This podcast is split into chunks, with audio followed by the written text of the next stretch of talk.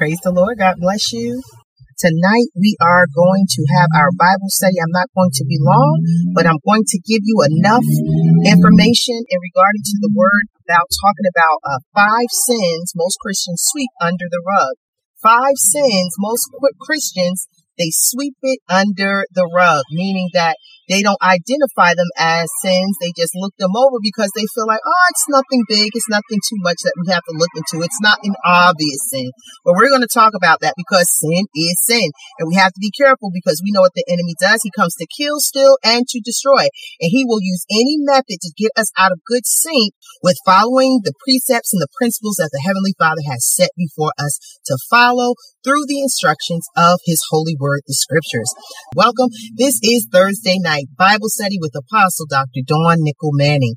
And we're going to begin in prayer. Heavenly Father, we thank you for every person that has the opportunity to tune in tonight to hear your word. We ask that you open up their understanding, that you give clarity, Father God, and that you bring knowledge to their spiritual being so that they are able, Father, to stand upright before you with a pure heart, holy hands, and a righteous attitude. Father, I pray right now that you take out all distractions and we ask for your peace to rest, and abide during this session. Use me for your glory Jesus' name, amen. All right, let's get into it. All right.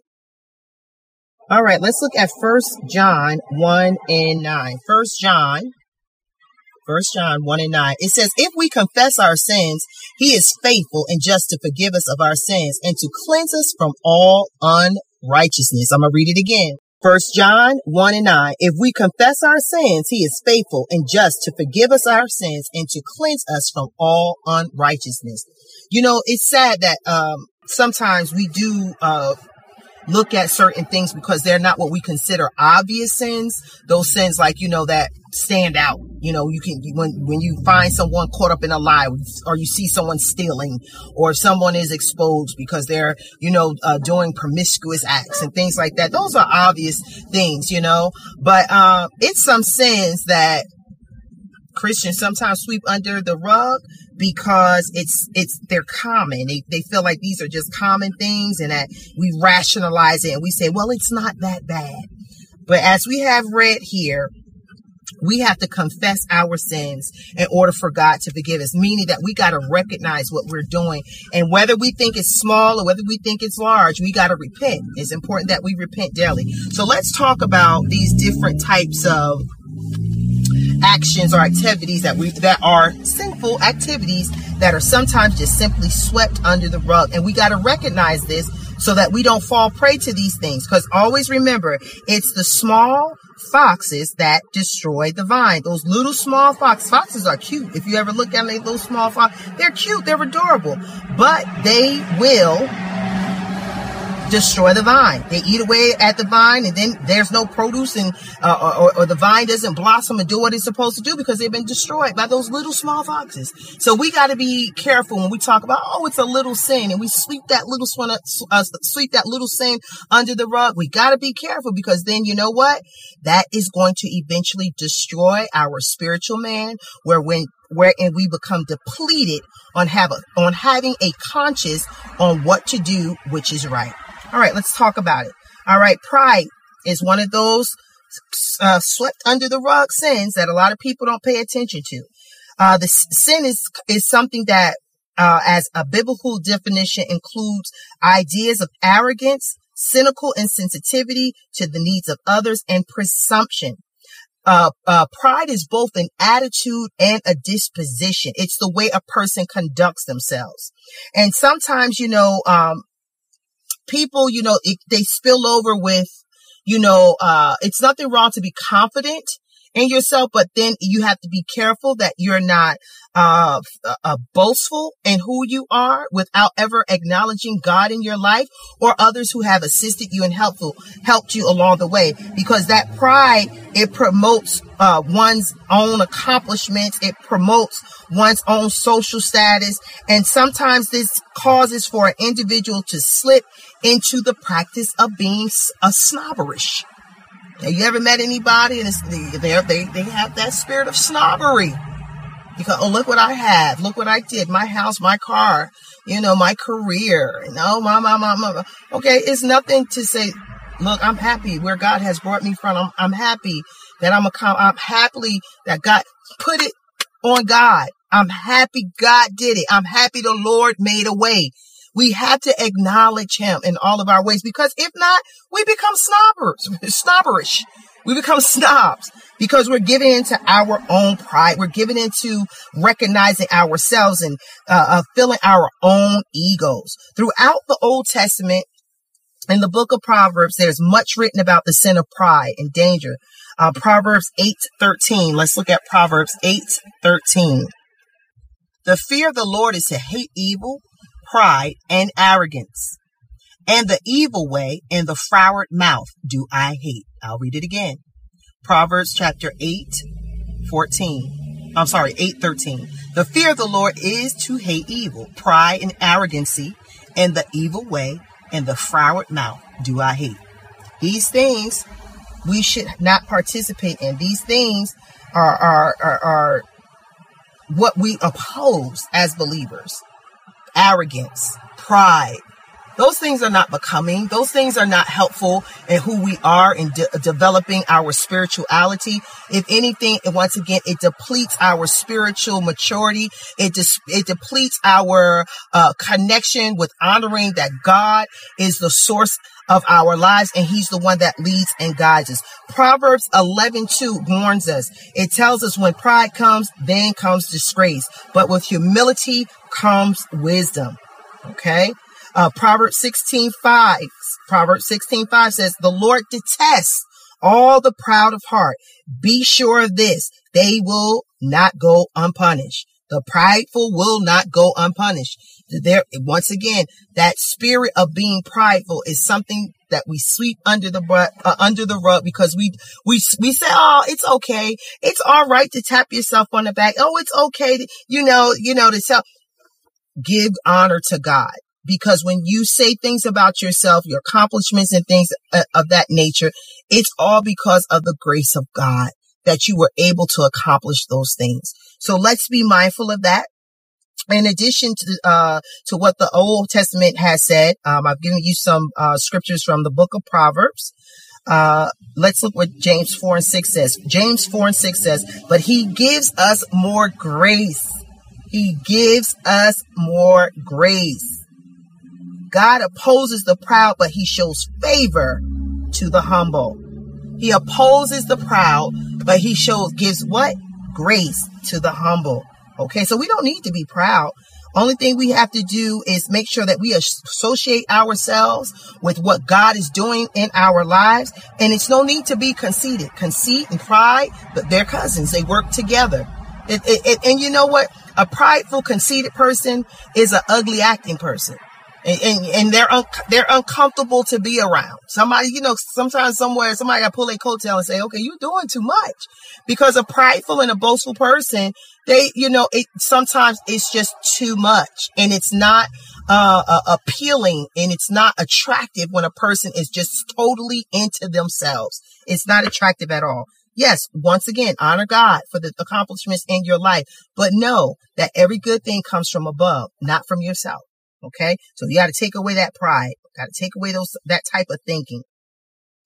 We have to, throughout our daily lives, we have to take truth to heart. A lot of prideful people, they do not want the truth. They, you know, they, they, they don't like hearing about themselves. You know, you tell them, look, you sin a little bit too much, brother. And it's causing for, you know, some people to not want to work with you. And then they get upset. Well, what do you mean? Don't be prideful.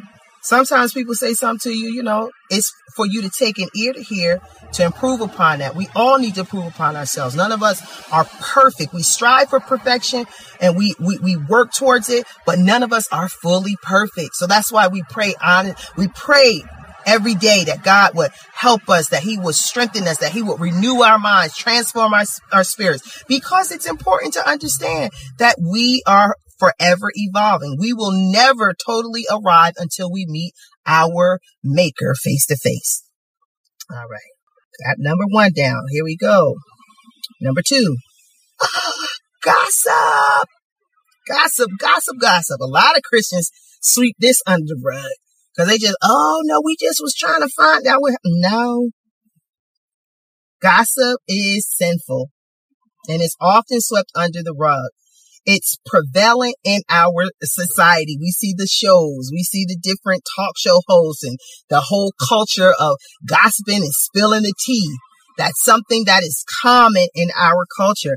But it's, it's sinful. Goss, gossip is never okay because you know what? Gospel, excuse me, gossip is not the gospel. Gossip is harmful. The gospel is helpful. Gospel, gossip is based upon rumor and lies, where gospel it stands upon the truth. So you got to make sure that when you're in conversation, that what you are saying, it's not harming anyone. It's not hurting anyone. And it's not going to cause for something to go back to say such and such said this or such and such said that. And it was harmful or distasteful. So we got to be mindful of these things. Sadly, even in our, uh, church culture, gossip is common. And Christians try to sweep it under the rug because gossip tends to be masked as caring. People, oh, I'm caring for the other person. Oh, I'm looking out. Oh, I got to tell you this because I'm looking out or because I care for you because you my sister, you my brother. I got to tell you this. Mm-hmm. Gossip is unpleasant. It, it's horrible. It, it, it uh, makes uh, one a subject of mockery and it hurts and it's based on lies. And that's how you know what gossip is. Okay. When it's based on lies, when it's hurtful, when it's going to cause harm to someone else, when it's going to mock someone else, when it's going to try to sabotage someone's, uh, uh, uh, uh, uh um, character, that type of conversation is very harmful and it can be very hurtful. If you do know people who like to gossip, the best thing to do is to not associate with them. Your friends, if they gossip about people with you, guess what? And I say friends, quote unquote. If they sit around and they gossip about people with you, trust and believe they're gossiping about you with somebody else. That's just the truth. Ah, that might hurt. Cause I know such and such is my friend. That's my girl. That's my boy. Mm-mm. If they come with you with gossip, oh, you know, I heard this bishop said such and such, and I found out that bishop was involved in this, and oh, and oh, did you hear about sister such and such? They bring a bone. Anybody that's bringing a bone, they taking that bone, they're gonna take it back, and they're gonna take that bone somewhere else too, and share that news somewhere else too, and then they're gonna talk about you too. They're gonna talk about you too.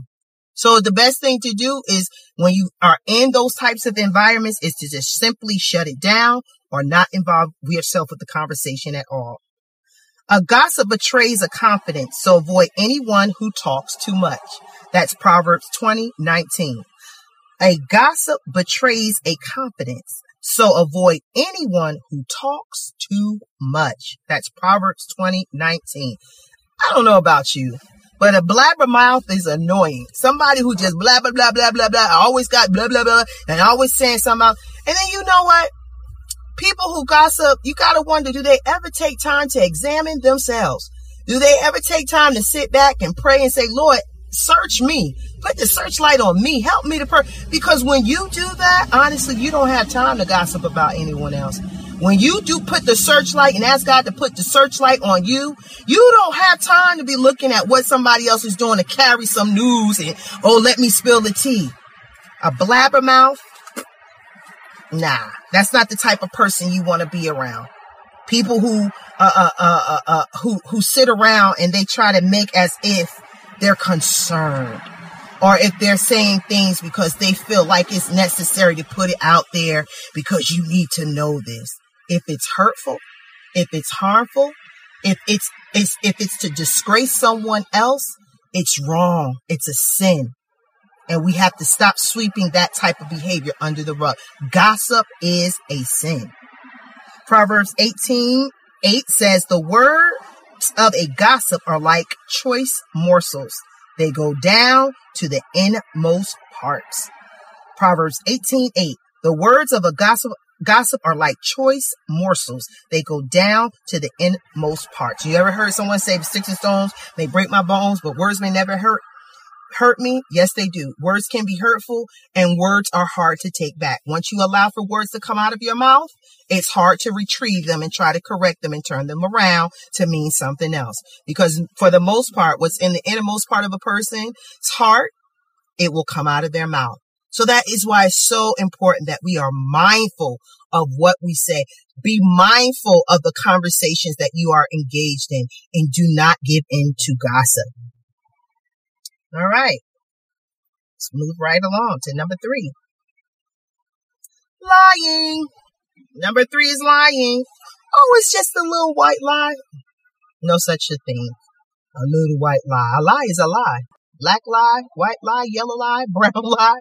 A lie is a lie. And we can't sweep that under the rug. Lying is uh, a sin that is a sin. There's no such thing as a white lie, black lie, yellow lie. A lie is simply a lie. Uh, in Proverbs 6, 16 through 19, Proverbs 6, 16 through 19, God tells us that He hates lying. There are six things the Lord hates. Seven that are detestable to Him haughty eyes, a lying tongue, hands that shed innocent blood, a heart that devises wicked schemes, feet that are quick to rush into evil, a false witness who pours out lies, and a person who stirs up conflict in the community. That's Proverbs 6, 16 through 19. God does not like those things. He detests those things. Lying is an absolute, absolute abomination to the Lord. That's in 12, uh, Proverbs 12, 22. Proverbs 12, 22. The word lets us know that lying is an abomination to the Lord. So once again, there are no such things as little lies or little white lies uh, or lies that won't hurt anybody. Anybody. The Bible tells us that Satan is the father of lies. John 8 44. Satan is the father of lies. As believers, we are the children of God and not of the devil. So anything that the devil is uh, characterized with, we don't want that to be a character, a characteristic of who we are. So lying, look, let me tell you something. It's a no-no. It's an abomination. It's an abomination. You should not be lying to your spouse because you're hiding money and they ask you, if you had $20 and you got $100 in your pocket and you try to be clever and say, no, I don't have $20. You know you have money. And yeah, it's not a $20 bill, but you got that amount to help your spouse with whatever it is that they have to do. Lying when you're on your job and you, you know somebody say, oh, the time clock not working. What time you punch in? You supposed to punch in at nine o'clock. You punch it in at, at, at, at, at 10 o'clock and you say, oh no, I, I was here on time. You're lying. Stop that lying spirit. Okay? Don't do that. Don't lie. It's abomination. Once again, these things pull down our connection and deplete our spiritual well-being so that we are not strong in our faith because these things are not pleasing to God. And whatever is not pleasing to God, we should not engage ourselves in. Number four, I'm almost there with you. Number four, profanity. How many of us got those blankety blank blank blank blank blank mouths? Ask God to give you some spiritual soap and wash that mouth, wash that tongue. We should not be using profanity, and a lot of Christians sweep profanity under the rug. No, no, no, no.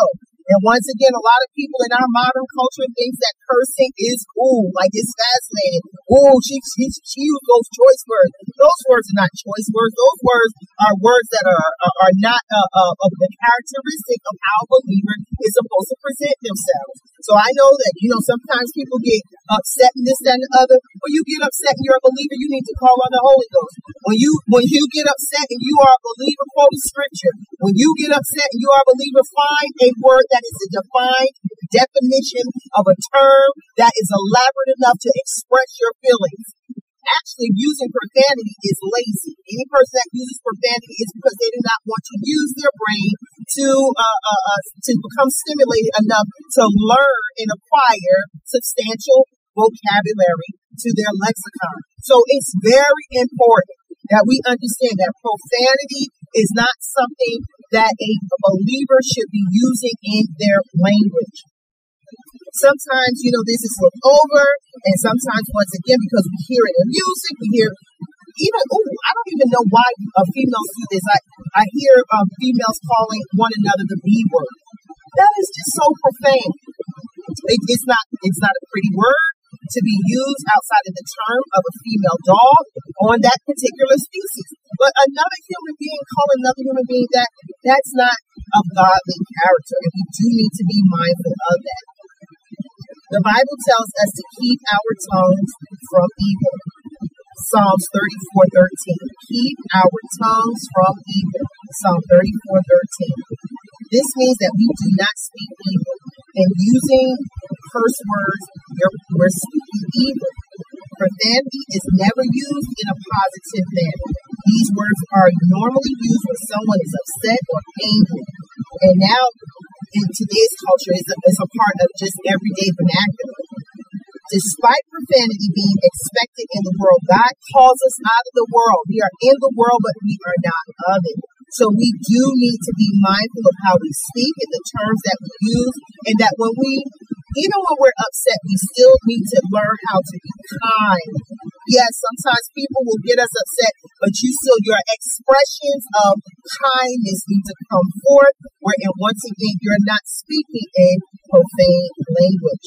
Ephesians 4 29. Ephesians 4 29. It says, Do not let any unwholesome talk come out of your mouths, but only what is helpful for building others up according to their needs, that it may benefit those who listen.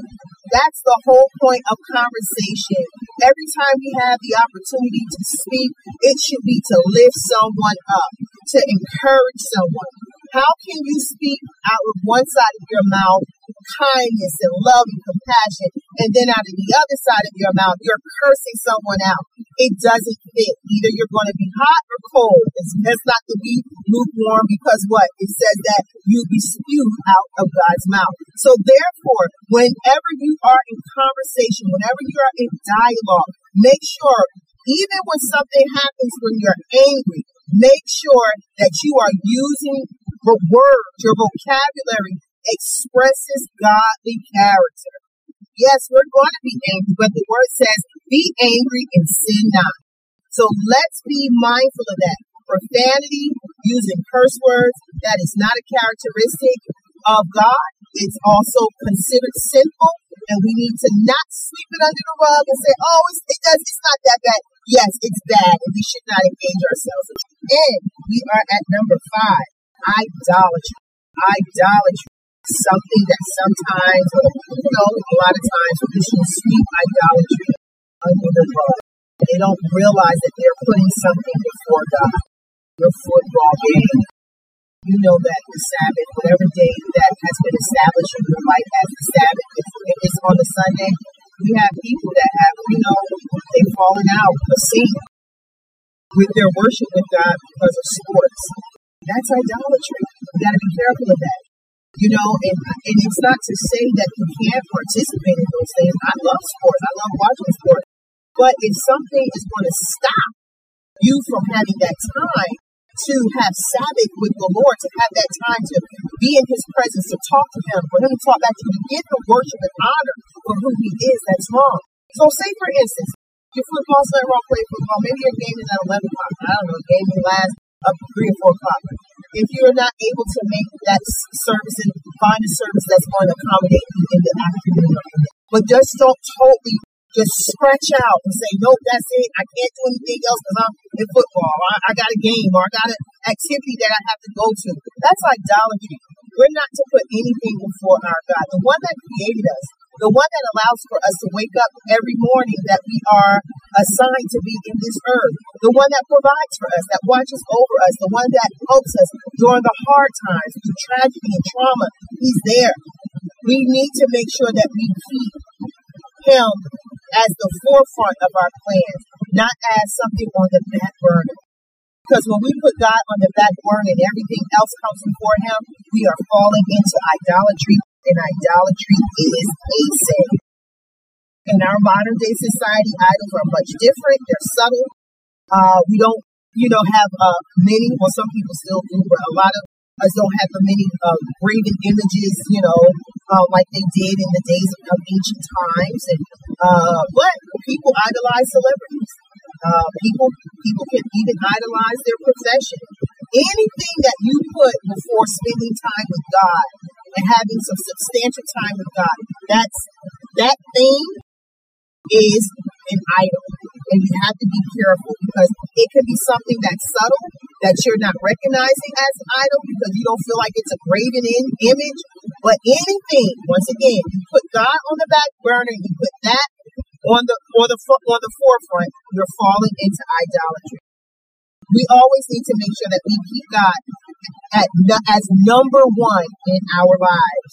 We need to make sure that we don't fall prey to the enemy's sneaky tactics to make us lose focus of that. God is first. Then we have our families. Then we have our careers and whatever else how you prioritize. But you need to make sure that God is first. The only person we need to worship is the Lord. Nobody and nothing else. Leviticus 26 and 1. Leviticus 26 and 1 says, Do not make idols or set up an image or a sacred stone to yourselves, and do not place a carved stone in your land to bow down before it. I am the Lord your God.